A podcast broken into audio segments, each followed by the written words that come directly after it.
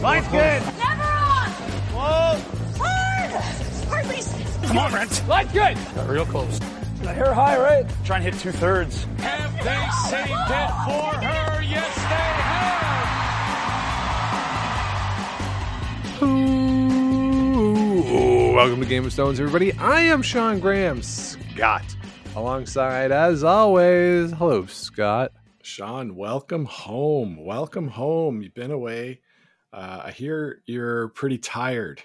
Yeah, little little tired here as we record this. I've slept uh, 15 of the last 20 hours, and I'm doing everything I can to prop myself up in this chair that I'm sitting in. Normally, I stand when I do this, but not so much today. Feels like a sitting kind of day. Yeah, yeah, yeah. But uh, Sean, you you said to me, you know what? I've slept so much. I've got a lot of energy, a lot of energy to bring to the show.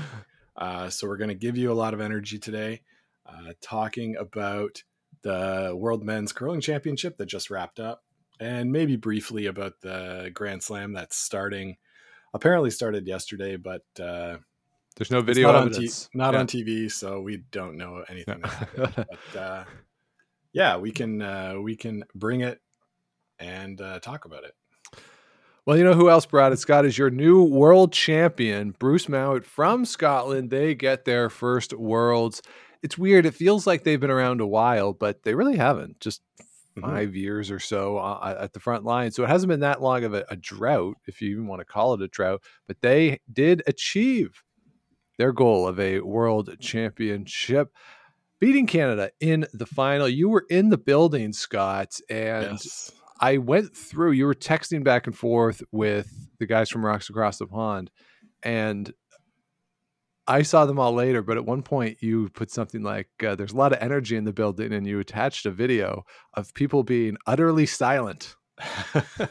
it uh, it wasn't meant to come off that way. I swear that people were chanting uh, Scotland, Scott. Like uh, there, so there was quite a bit of energy in the building. The Scottish fans were great with their cheers, and then the Canadian fans were sort of responding to them, saying like responding to Scotland with chants of Canada, and the opening ceremony, you know, was a lot of energy. Uh, it, it felt really cool to be in the building, and then after the fourth end, it was done. Like it it it's very simplistic uh, for me to say that the the whole game hinged on that one shot because it did seem in the early ends like Brad was a little bit tentative with his line calls. They were getting hits and rolls just to not quite the right place, like they had been the whole weekend leading up to it.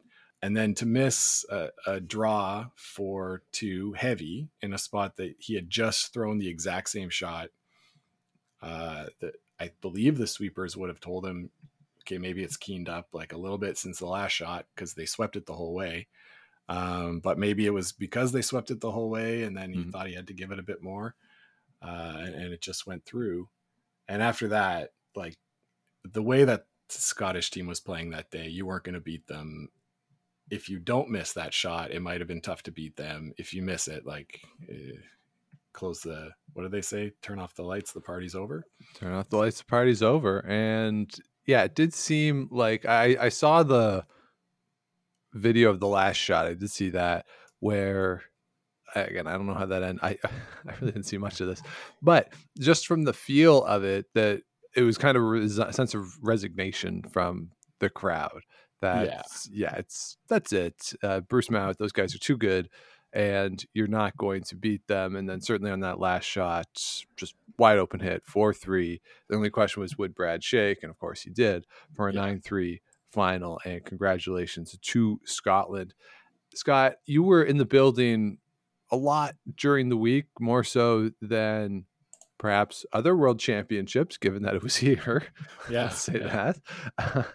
Uh, did you get the sense while you were there that Scotland was on track? Because during the week, it seemed like the story was Switzerland going on that great run. They finished Mhm. 11 and 1 and obviously the home side when the event is in Canada is going to get a lot of attention so the Gushue team took up a lot of oxygen partic- particularly, I would say, losing to Norway, perhaps causing some consternation amongst the Canadian fans. But overall, 10 and 2 for Scotland going into the playoffs.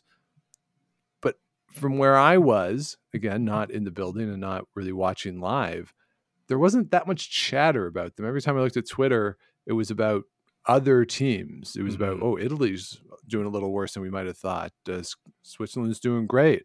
Oh, this Norwegian team has got some some legs to it. Or then when New Zealand won its game, it was like, hey, like congratulations, New Zealand. It just seemed like there wasn't a lot of focus put on the Scottish team during the course of the week. Yeah, there really wasn't. Uh, they were sort of just quietly doing their business. Uh, you know, taking care of business. They lost their two games like relatively early, I think, uh, to Switzerland and Sweden were the two games that they lost. So they weren't, you know, surprising results that you would say, "Oh, geez, I can't believe they lost to those teams." Right? Both pretty strong teams, and they end up finishing the week in that second spot. And really, the story of the end of the week was uh, Niklas Edin sort of the, the collapse on Friday uh, which continued into Saturday. So you're right. Uh, I think the Scottish team really did fly under the radar. In the building, you could definitely feel their presence because the Scottish fans were so vocal and so present uh, in amongst the crowd. It was the Scottish fans were probably the second biggest contingent that I saw there. There were uh, some Swedish junior curlers that were there that were quite uh, vocal, also a pretty strong Swiss uh, contingent chanting Hop Swiss uh, uh, over and over. Uh, it was really great, but but the Scottish fans did were sort of there the whole time, and I think maybe every time I went, Scotland was playing. So even when Canada wasn't playing and I went, Scotland was there. So maybe that's sort of clouding my my judgment a bit, but uh, that's the feeling I took away was that uh, their fans were a little more present. So as far as them flying under the radar, like you said, yeah, they did. Uh, when you looked up at the end of the week, the way that Edin was playing at the beginning, you'd you would have expected him to get one of those spots, uh, and the way that Switzerland was playing, I sort of expected them to be the team that dropped down at the end of the week versus a, a Niklas Edin. So Right. Uh, you know, they they got that buy. It took full advantage, and I looked at the stats for the final. Sean, uh, I said stats weird there, but uh, Mouat ninety seven, Hardie ninety eight, Lammie ninety four, McMillan ninety seven. The only shot I think Bruce Mouat missed was in six. He played a takeout and rolled too far, which gave Gushue the chance to draw for two. That's the only shot he missed the whole game. It, it was it was clinical, precise amazing shot making, uh, and and something that I really think should be celebrated uh, is that that they went out and won it. Like it wasn't mm. Team Gushue losing because of that missed draw. Right. Uh, that certainly changed how the game played out, but given how Scotland played, I don't think the outcome would have been different. Yeah, I mean the spread of of nine three. Yeah, you had another point for Canada, and towards that latter part of the game, six four. Maybe that does change the way Brad plays the second half of the game, potentially strategy wise. But you're right. You look at the line score, and it's a line score that shows that one team won the game pretty handily. And yeah. again, the the stats are such that Canada didn't play poorly. It didn't nope. seem like just really matters when you miss, when you're going to miss. And uh, you're right. Uh, the two losses for Scotland relatively early. The second one was to Swiss, Switzerland, as you said. That came Tuesday night. So by my math, that put them at four and two, which I mean, that's not terrible, but it's not going to capture too many headlines uh, at that yeah, point of the week. They're not wire to wire, you know, uh, right at, at, the top of the standings, but uh, they were definitely the best team on Sunday and probably the best team all weekend, other than Canada. Uh, right. So it it made made a lot of sense that they came out on top. And Sean, I think it was like also really good story for representation with uh, Bruce Mouat being gay and open about it, and uh, he was being profiled on I think was it Outsports or something. Um, mm-hmm. So just like even having that story is really feel good uh, part of this event, and I think it was like uh, it, it was just a really fun atmosphere, even though Canada didn't didn't win. Yeah, so I was at the one draw on the opening Saturday night. Yeah, it was a pretty good vibe. There's good energy in the building. That was a game where think the Norwegians won, and there was a good Norwegian crowd there going like lots of energy. Oh no, excuse me, it was the Czechs. Uh, the Czechs Czechs won did. that night, and uh, there was a, a small but very vocal Czech contingent that I was glad I wasn't sitting next to, uh, given how, how loud they were. But you love to see it, and, uh, and Lucas Klimas, Klima and the guys were embracing it uh, and everything that came with it. There was also a pretty good uh, Turkish cheering section that night. Uh, they played China in a or, or not China, excuse me, uh, Japan in a game that nobody seemed to want to win. And uh, that, that was sort of tough with two rookies in their first games at a world championship, missing shots back and forth uh, to go to an extra end. But Mhm. it did seem like, yeah, the, the crowd was great. There was some cheering of misses early. I don't know if that continued through the week. Didn't really like that. But overall, the energy that night was good. And throughout the week, it seemed to sustain. And, and good job, Scotland. Scott, I don't know what this actually means long term, given that we're still three years clear of the Olympic Games. But Mouat has his first now, and he has the potential to be a, a multi time world champion. I think we'd all be surprised if these guys, assuming they want to keep playing, aren't Mhm. multi time world champions. So it's really hard to project moving forward. But when you look at Scottish curling, you do have Ross White there. They're going to have to beat them in that Scottish national championship, although Scotland does have the ability to send whoever they want to a world championship. But just looking forward, you got to think these guys have a chance to be within that pantheon of greatest of all time. I know that's a lot to say early on here, but Niklas Edin's getting older. Who knows what Canada is going to do with its structure? They do have to contend with the Swiss team looks really good. The Italians are up and coming, but ultimately, you look around and they're they're in pretty good shape, perhaps to to go on a run. Yeah, I think they're they're sort of in the Eve Muirhead circa 2014 uh, seat, you know, uh, with a lot of experience already under their belts. World championship, uh, as you said, they should be favorites going into the Olympics. I, I believe they were favorites going into the last one, uh, just given uh, how well they were playing. Yeah, they they've got a chance to really um, solidify their names uh, should they choose to keep playing. And Mhm. you say like Ross White is up and coming. Of course, he is. Uh, it could be that Scottish curling finds a way for him to integrate to this team somehow, uh, just the way that it's going. So, uh, yeah, I definitely think uh, they'll be around for the long haul, and should be, you know, right now in 2023, uh, maybe the favorites for 2026 uh, at the Olympics. Well, let's look at the other side of that gold medal game. Brad Gushue, Team Canada, they win silver. That would be their third silver silver medal at the World Championships. Been to four, got to the gold medal game each time.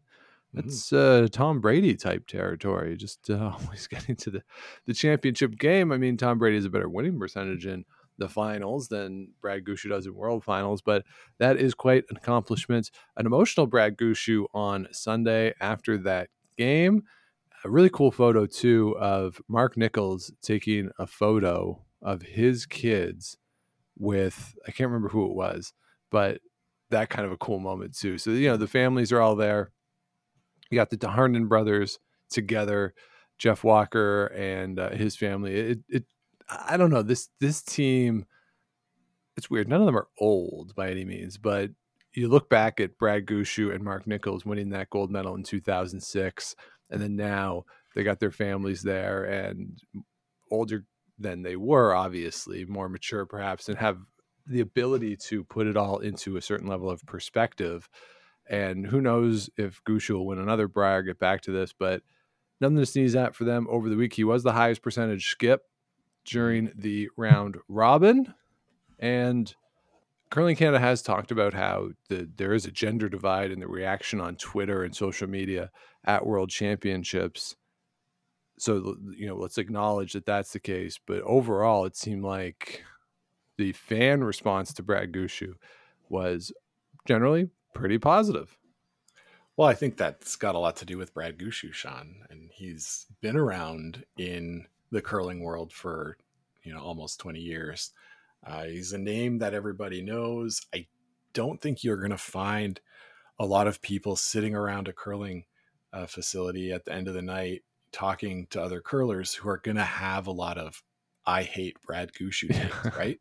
Yeah. Uh, it, he's just seems a likable guy. Uh, he's media savvy, but in a way that doesn't seem maybe as calculated as other Hmm. uh, professional athletes. Right. He's he's a you know a, a boy from the Rock, and how can you root against that, right?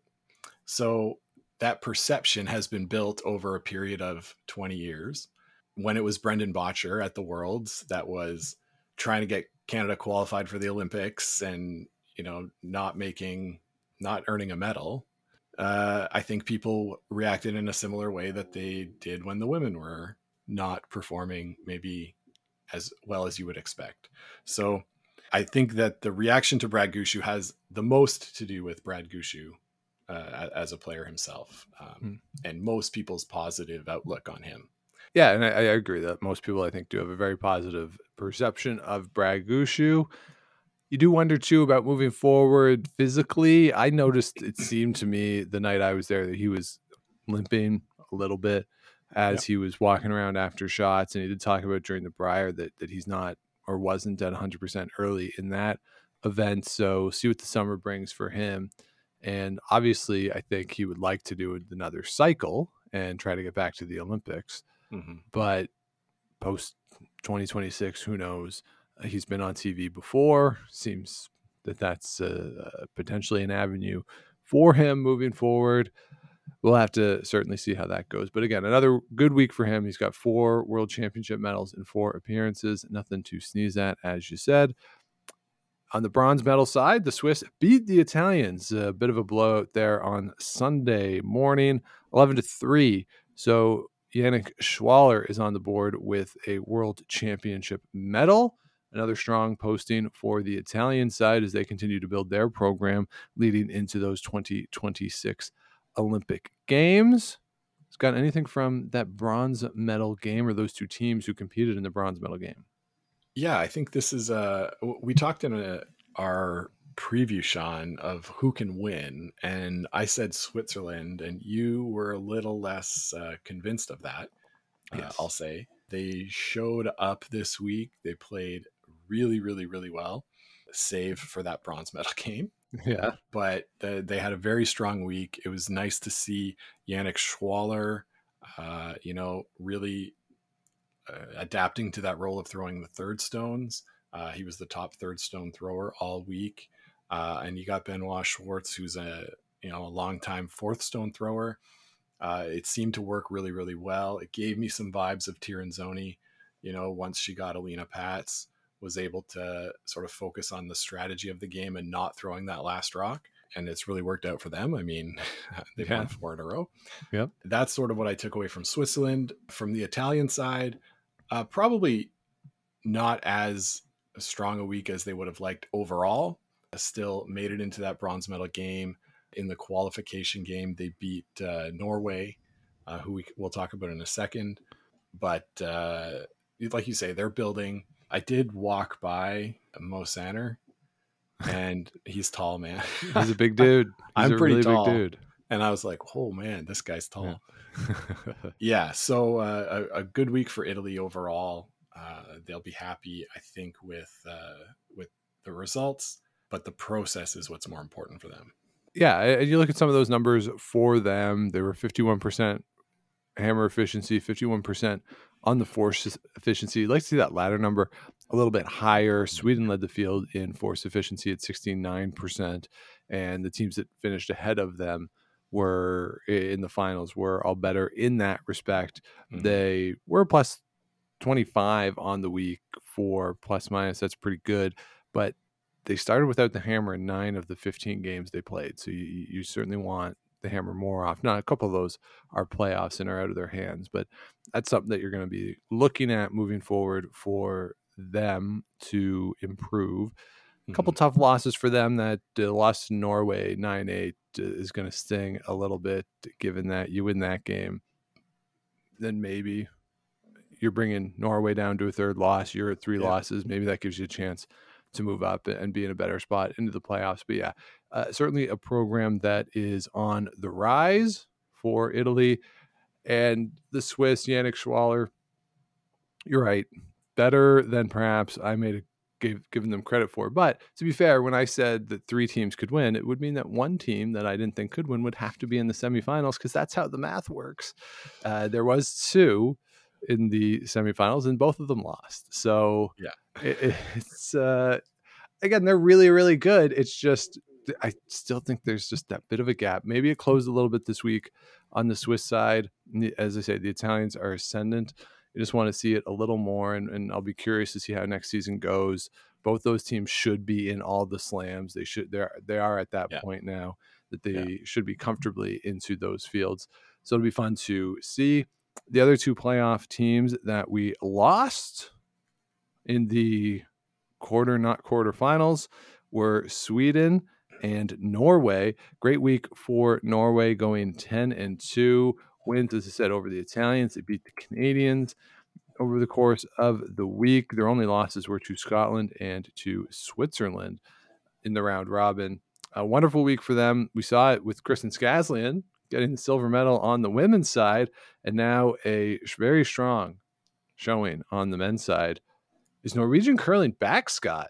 I, I mean, sure. I guess you could say it's back. I, I'm like very. Uh, I I was sort of thinking of Norway as the most, maybe uh, what do they call it, a, a paper tiger. Mm. Uh, in there, they got early wins against Canada and Sweden, I think. So they sort of padded their resume on that, and then none of their games were like super super decisive except their game against New Zealand, I guess. Um, they played Turkey in the last round robin draw, and it was pretty close. Now Norway had already wrapped up, I think the the third spot. So you know they weren't really playing for all that much, but yeah, they they seemed beatable all week. Uh, like you said, their hammer efficiency was only forty seven percent they really got by on mistakes from other teams. So I wasn't that surprised to see Italy come in as the number six seed and beat them uh, in the qualification game. For Sweden, they had one loss all week until Friday, Yeah. lost a game to Switzerland that I, w- I went to this game and I was bored and left. the like it was good teams playing yeah. but it was very not taking any chances. Right.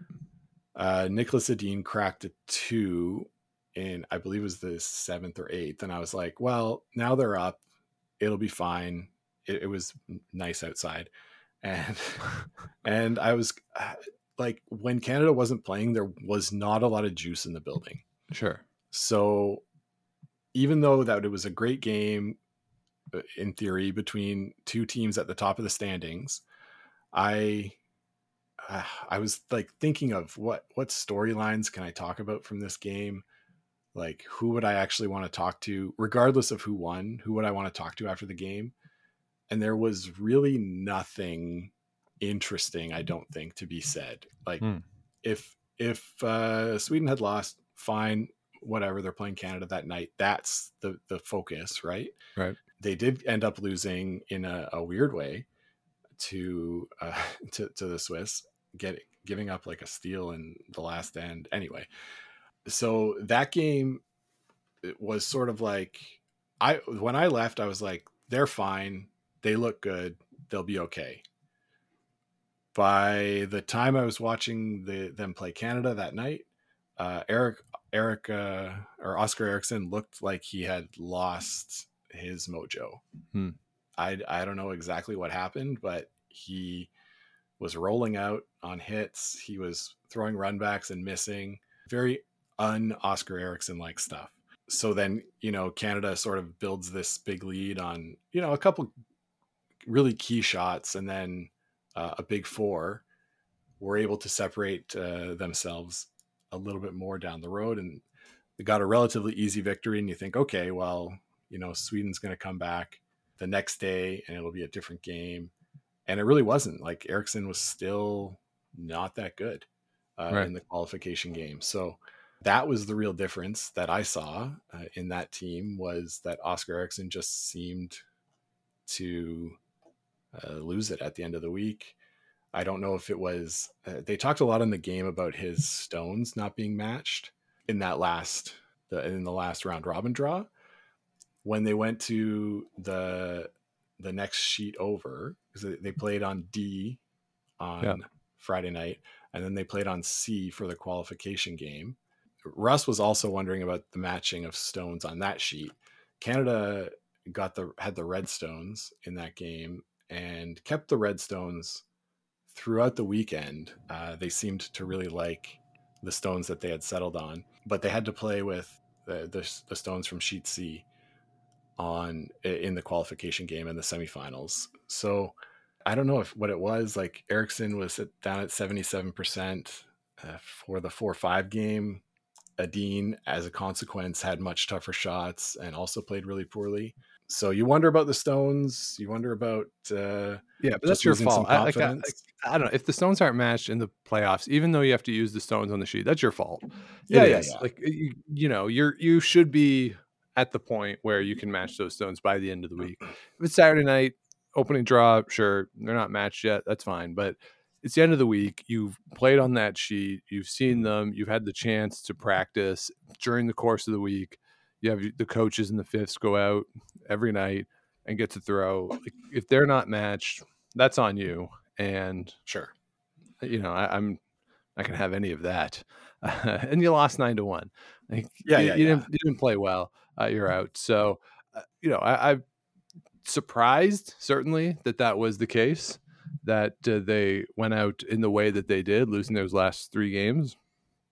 But it happens sometimes. They did win four straight world championships, so and, and Yeah, an Olympic gold medal in that time. So you're not going to win them all, even though it seemed like a while for a while they would, and that Silvana Tirinzoni is trying to prove that wrong too uh, Mhm. on the women's side. But uh, yeah, certainly a wonderful run for them does come to an end here in Ottawa.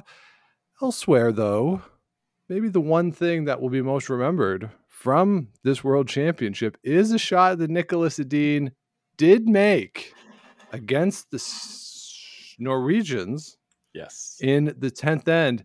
A spinner to a gear Yeah. for two that might not have been there or didn't certainly did not look like it was there in the hack as you're looking from the above. The stone that he has to move is angled in a weird. I'm sure everyone has seen this by this point. That the angle of the freeze made it seem like no, not going to happen. But for as much as we make fun of the gear, this is actually the gear, and Yep. it uh, it really did come into play. Russ immediately called it the greatest shot he's ever seen. Kathy was not quite as effusive in the language she used, but was very amazed by it. I think I was okay. It's impre- uh, it, one of the craziest shots you're ever going to see. Because to throw that with any accuracy, to throw a spinner with accuracy is incredibly difficult. Yeah. But I had seen the the clip I saw was prefaced with greatest shot of all time. And then I was I was like, oh, okay, this is going to be, and it, it was amazing. Is that the greatest shot of all time? Given that it's the middle of the week and a round robin, I don't know. A circumstance playing to it. This, hey, you know what just happened? Another summer show idea. Thank you, Twitter spiel, Yes. for that. But Scott, I, did you? I obviously didn't see it live because it was the middle of the night where I was, and I saw it on Twitter the next morning having breakfast. Did you see this live? Yeah, so I was watching it on the TV in my office that's Yeah. to the side of my desk. Uh, but I was in a meeting. So I didn't have the sound on. And I did look over and go like, "Oh, they don't have anything." And then I was like back on the meeting, you know, paying attention, uh, working hard. And uh, when the meeting was over, I looked back and they were like replaying the shot or they were still playing and I was like, "How did they go to an extra?" Yeah. what is going on? So, yeah, it it was uh, pretty incredible, very innovative, and something that yeah, we'll definitely talk in the summer about greatest shots of all time. It definitely has a chance to be one of those most replayed shots of all time. Yes. You know, if Yeah. we think about uh, Al Hackner and the shot, Mhm. that's been replayed again and again and again and again. And you know, when you think about it now, like whatever, it's just a double takeout, like big deal. But Yeah. But- Circumstance. circumstance, right? And Yeah. in this one, I think what would have elevated it would be if it had won the game for Sweden because they didn't Yeah. win the game. And I I think you know, you can think about oh wow, that's an incredible shot, but at the end of the day like they still lost. So if you'd missed the shot, whatever, it, it would have been the same outcome. Yeah, and it's one of these things too that I really wonder if he's down one there, does he throw it and try to win? Right. That that that's sort of the, the big question for me. Yes. The fact that he's down two and and has really no other option. That's the only way that the game can continue. You have to throw it. The other thing that I think is curious too, all the these spinners that I've seen, and Oskar Eriksson tried one, and I think successfully had one earlier in the season. Is it's on the in-turn. I think it's a little easier on the in-turn, and I wonder if for a team like Nik Edin, who obviously practices this, in that late game scenario with the hammer, where you might have a situation like this, they're setting up the end on the in-turn side just in case this is potentially going to be an option. Because on the outturn, it's I think it's a little harder to get that much rotation without cranking your Yeah. wrist to the point where you're going to dump it a little bit or flip it inside. The outturn is feels a little more natural to me. You have a little more wrist movement from the in to the Rotation. outside. Uh, so I, I do kind of wonder about that, but uh, really an incredible shot. And you're right, it's going to be replayed a ton. It was really fun to see, and especially because you love it. And this isn't just a, Russ thing. Whenever a commentator just goes, "Nope, not there. That's not going to Yeah. happen," and then it happens, that's always a lot of fun. It kind of Yeah. reminded me of the Glenn Howard shot too, where they're like, "Oh, is this there?" And and Glenn even says, "In-turn or out-turn." Doesn't matter. matter. just throw it. And then they make the shot. So it's it kind of goes in that Glenn Howard category for me. Incredible shot. Now the Glenn Howard shot won the game that he was playing versus this taking it to an extra, but a shot during a round robin, super fun, replay it a whole ton. Greatest of all time. I- I don't know. I think circumstance matters, which is why the Jennifer Jones in off or the Sandra Schmirler in off, like that those Mhm. ones are super duper impressive, even though we see that type of shot a little more frequently. So I don't know. Again, fun summer idea and an incredible shot. And I did see on social media that Mike McEwen went to uh, the local club and said he made two out of ten when he set up the same Yeah. thing, Yeah. which is pretty uh, pretty impressive. Pretty impressive, yeah. But uh, even even to go and try it, like I think that's we're going to see a lot of club curlers, you know, trying this kind of thing. Try the spinner, yeah. Eh, I mean, it'll be it'll be fun to see. And then Nik Edin did throw one in his last shot against Brad Gushue on Saturday. Yeah, Saturday in the semifinal. And the crowd went nuts for it. So Sure. and Ho Hum, by the way, he still made a double takeout with it, even though it didn't get him any points. It was just like, oh, I just threw this for fun and I got a double takeout. Even though the other team still stole two, it was like uh, pretty Right. fun. Jeff Stoughton had the spinner when he was uh, out of it in a game, and now Yeah. Nik Edin does too, just a, a different version of it. Exactly, so, yeah. uh, uh, so yeah, that was a, a really fun thing to come out of this. Overall, seems like the event was pretty good. You're looking at a total attendance of just under 76,000 over the course of the week. Obvious bumps on the weekends and when Canada was playing pretty light early in the week, especially those morning draws. Most attended draw, not the final, but in fact, that Friday night game where Sweden and Canada were playing each other, 6,500 packed house there at Mhm. the arena at TD Place on Friday night. Good job, Ottawa. Don't say that too too often around these parts, but uh, good job, Ottawa, on Yeah. hosting. Seemed like a good time, Scott. The patch is always a big issue here on the events in Ottawa because at the 2017 Olympic trials, you had to get on buses to go over to the patch when it was at Canadian Tire Place Center, Center. whatever it's called, the uh, the garage, if you will. Yeah. this time just uh you know a few steps away from the entrances at the Aberdeen Pavilion. Did you make your way into the patch at all? Sean, I did make my way into the patch a couple times. I have uh, some comments about the patch. I think that there were a lot of really great things about the patch. It was uh, close to the venue, as you said. Uh, there was a lot of room in there. There was a big stage, real bathrooms, from Yeah. what I'm told, uh, not uh, portalettes. Uh, great. There was tons of stuff to do. There was uh, cool shots curling. There was like a big inflatable thing where you could throw some curling rocks. There were places to pose with tractors, you know, for pictures. Nice. Uh, always like that. Uh, the up closes and personals were there. Uh, really, really good. Where I'll say that the patch failed me was the beer selection was garbage. sure. Um, now that they have sponsors that they have to uh, adhere to, but it was really bad and it was very expensive. Hmm. Um, it, it was eleven dollars for a bad can of beer, Wow. and it honestly dissuaded me from going Right. more than I did because I was like, eh, whatever. Yeah. There- and that's that's tough in that spot because if anyone's Yeah. ever been to the new Lansdowne Park, this is not Lansdowne Park from 15 years ago where it was just a, a parking lot. There is some stuff to do there, and the place directly across from the Aberdeen Pavilion, I very much enjoy, and you can get a pint there for 650 of Yeah.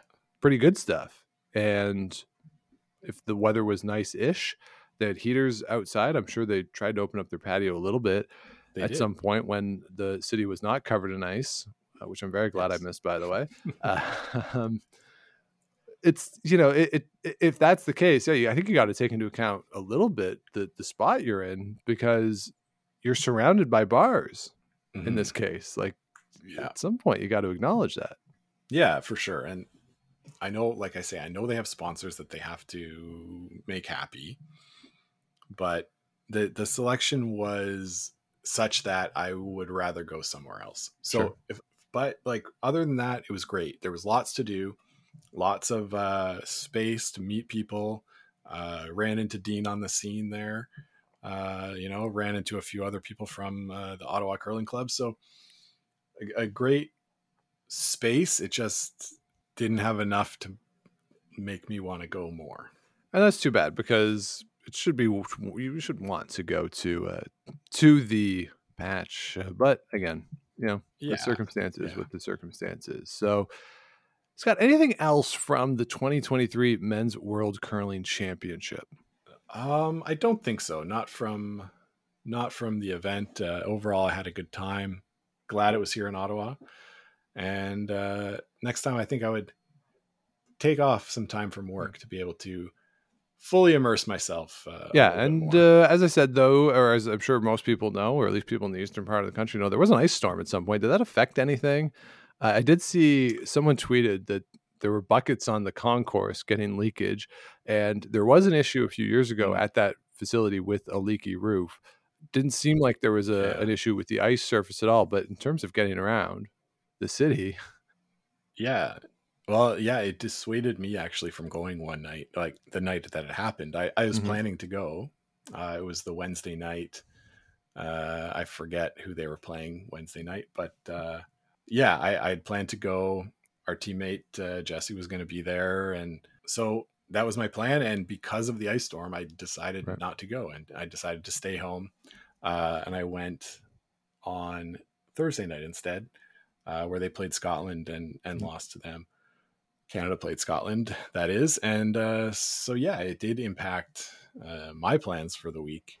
But you know, it was it was melted pretty much by the next Right. afternoon.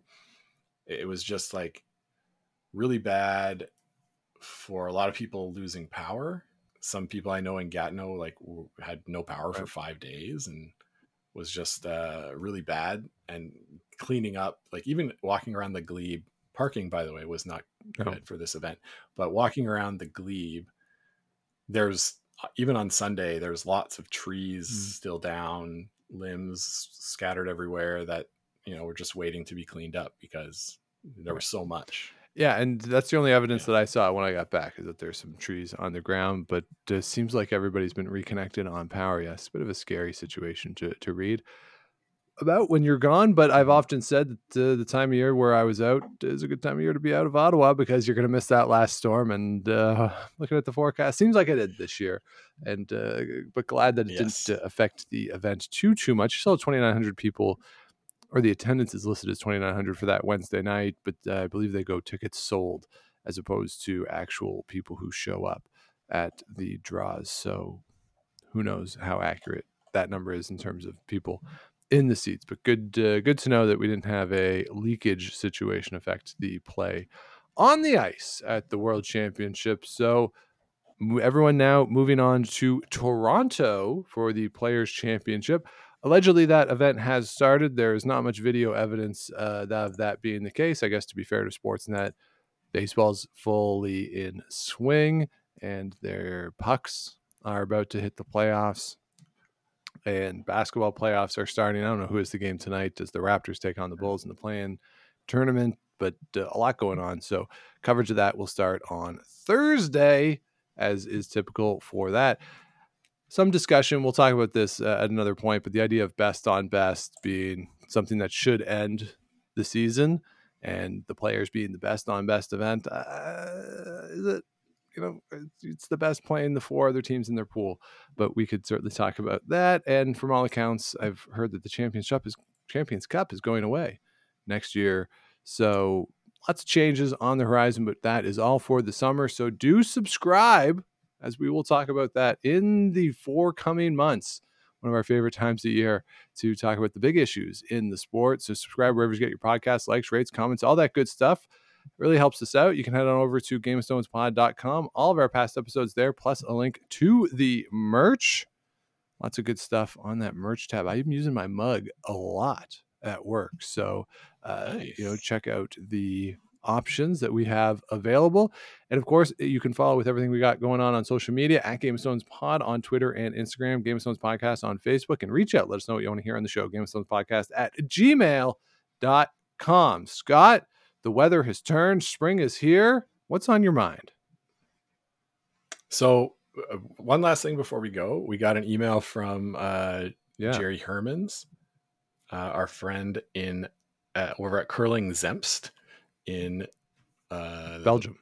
Yeah, in Belgium, right? So uh, he wanted me to to reach out to, to everyone and say that they're putting on the fourth Golden Carolus Classic, May nineteenth to twenty first at the club. Uh, you can get uh, a link for it. We'll put it in the show Yeah. notes, eh, Sean? We will. And uh, Golden Carolus is one of the brands at the brewery uh, that uh, helps sponsor the event. So, uh, three days of good curling uh, before the end of Nice. the year. We are I I will Right. not be able to go because I'm gonna be in Europe, but for work, so it'll be uh, too bad, too bad. Yeah, and uh, Jerry's played in the World Seniors, uh, which I believe is kicking off soonish in a couple weeks. I don't know. I, I haven't looked at the rosters yet to know who's going and, and what'll be there. But uh, yeah, that spiel, from all accounts, is, is a really good time. So yeah, check out the show notes below. I will put that down there. Thanks to Jerry for setting that up or, or, or letting us know about that.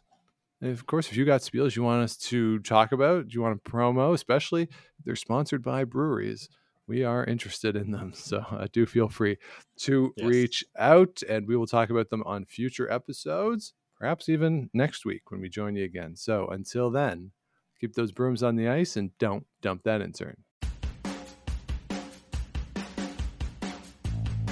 The final